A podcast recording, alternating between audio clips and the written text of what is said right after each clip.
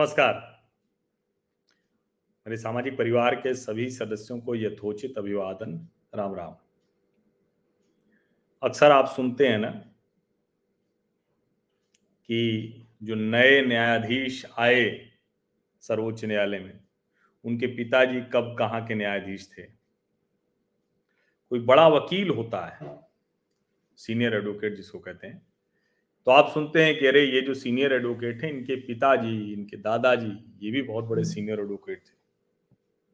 कई बार तो ये भी पता चलता है कि ये उनके दमाद हैं वो बड़े सीनियर एडवोकेट थे।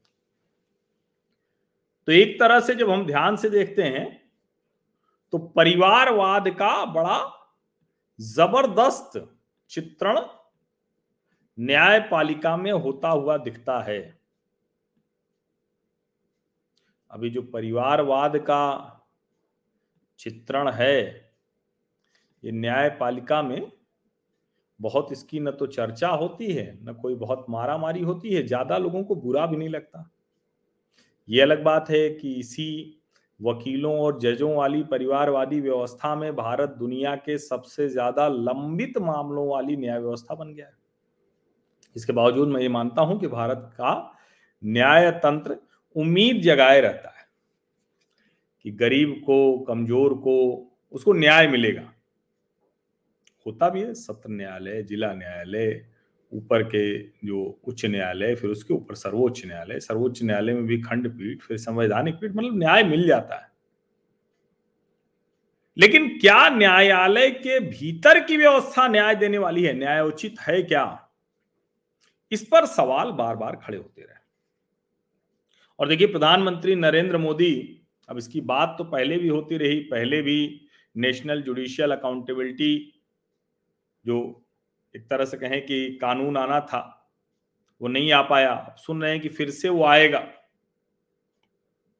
और प्रधानमंत्री नरेंद्र मोदी तो जाने ही इसीलिए जाते हैं कि समय समय पर वो ऐसे काम करते रहते हैं जिसको लेकर कहा जाता है कि अरे नहीं, इस पर कोई भला क्यों हाथ लगाएगा? ये तो बर्रे के छत्ते में हाथ लगाने जैसा मसला है और शहद भी मिलेगी या नहीं मिलेगी, ईश्वर जाने। अब जो लंबे समय से चल रहा था, ताज़ा अभी किरेन रिजिजू, जो कानून मंत्री हैं, उन्होंने वो अहमदाबाद में थे। पांचजन्य पत्रिका ने वहाँ पर साबरमती संवाद कराया। साबरमती संवाद में वो बोल रहे थे।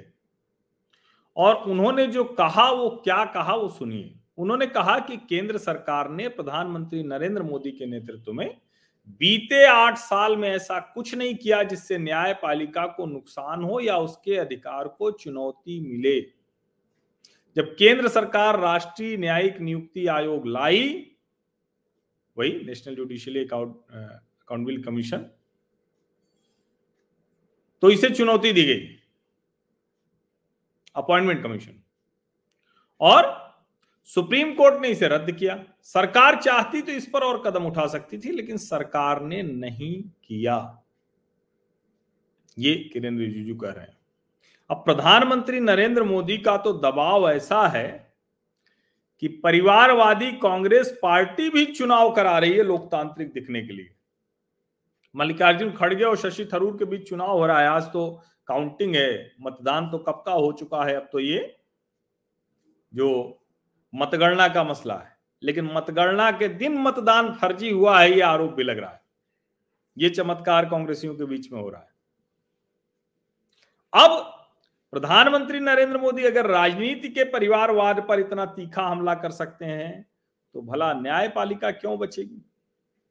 अब ठीक है कि जो राष्ट्रीय न्यायिक नियुक्ति आयोग आना था नहीं बन पाया, लेकिन अब कुछ हो रहा है फिर से।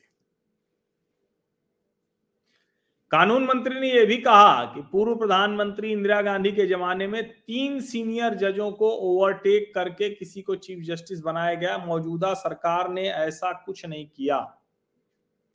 आज जब सरकार कुछ नियंत्रण के लिए कदम उठाती है तो वही लोग जो कभी न्यायपालिका पर कब्जा चाहते थे, कहते हैं कि मौजूदा सरकार न्यायपालिका पर हावी हो रही, नियंत्रण कर रही है जजों की नियुक्ति में रोड़े अटका रही। और बड़ा साफ़ साफ़ वो कहते हैं एक बात और उन्होंने कहा कि उन्नीस सौ तिरानवे के पहले जजों पर उंगली नहीं उठती थी, क्योंकि दूसरे जजों की नियुक्ति में उनकी भूमिका नहीं होती थी, वो इन सबसे दूर रहते थे। लेकिन सोचिए जरा, अब ऐसे ऐसे जज होते हैं, उन्होंने उदाहरण भी दिया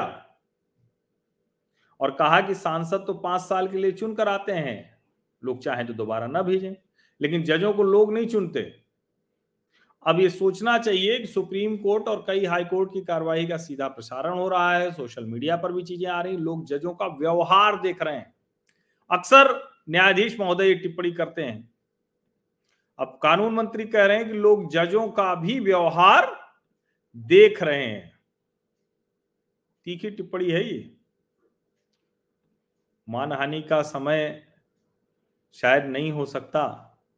और कानून मंत्री के ऊपर तो बिल्कुल नहीं हो सकता, क्योंकि न्यायपालिका भी, जैसे आम लोग न्यायपालिका के सामने अपनी सीमाएँ जानते हैं, वैसे न्यायपालिका भी संसद के सामने, कानून मंत्री के सामने अपनी सीमाएँ जानती है।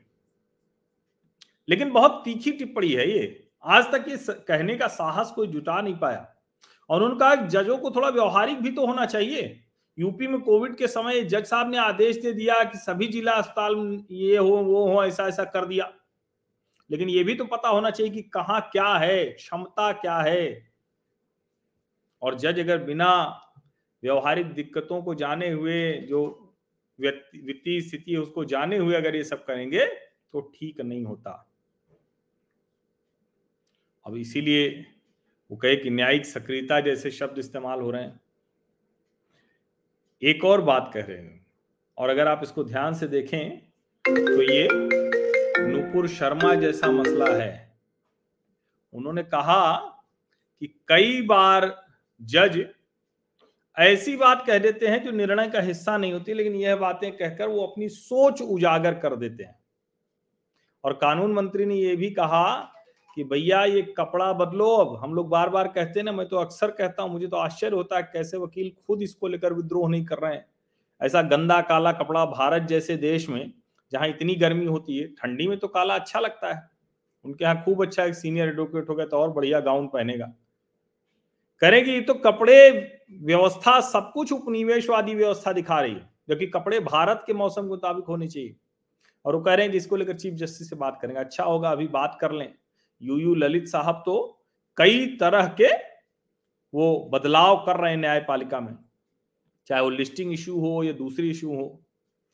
लेकिन जो किरण रिजिजू ने एक और बात कही, वो गजब है। उन्होंने कहा कि अंग्रेज़ी बोलने वाले 40-50 वकील जजों को धमकाते हैं।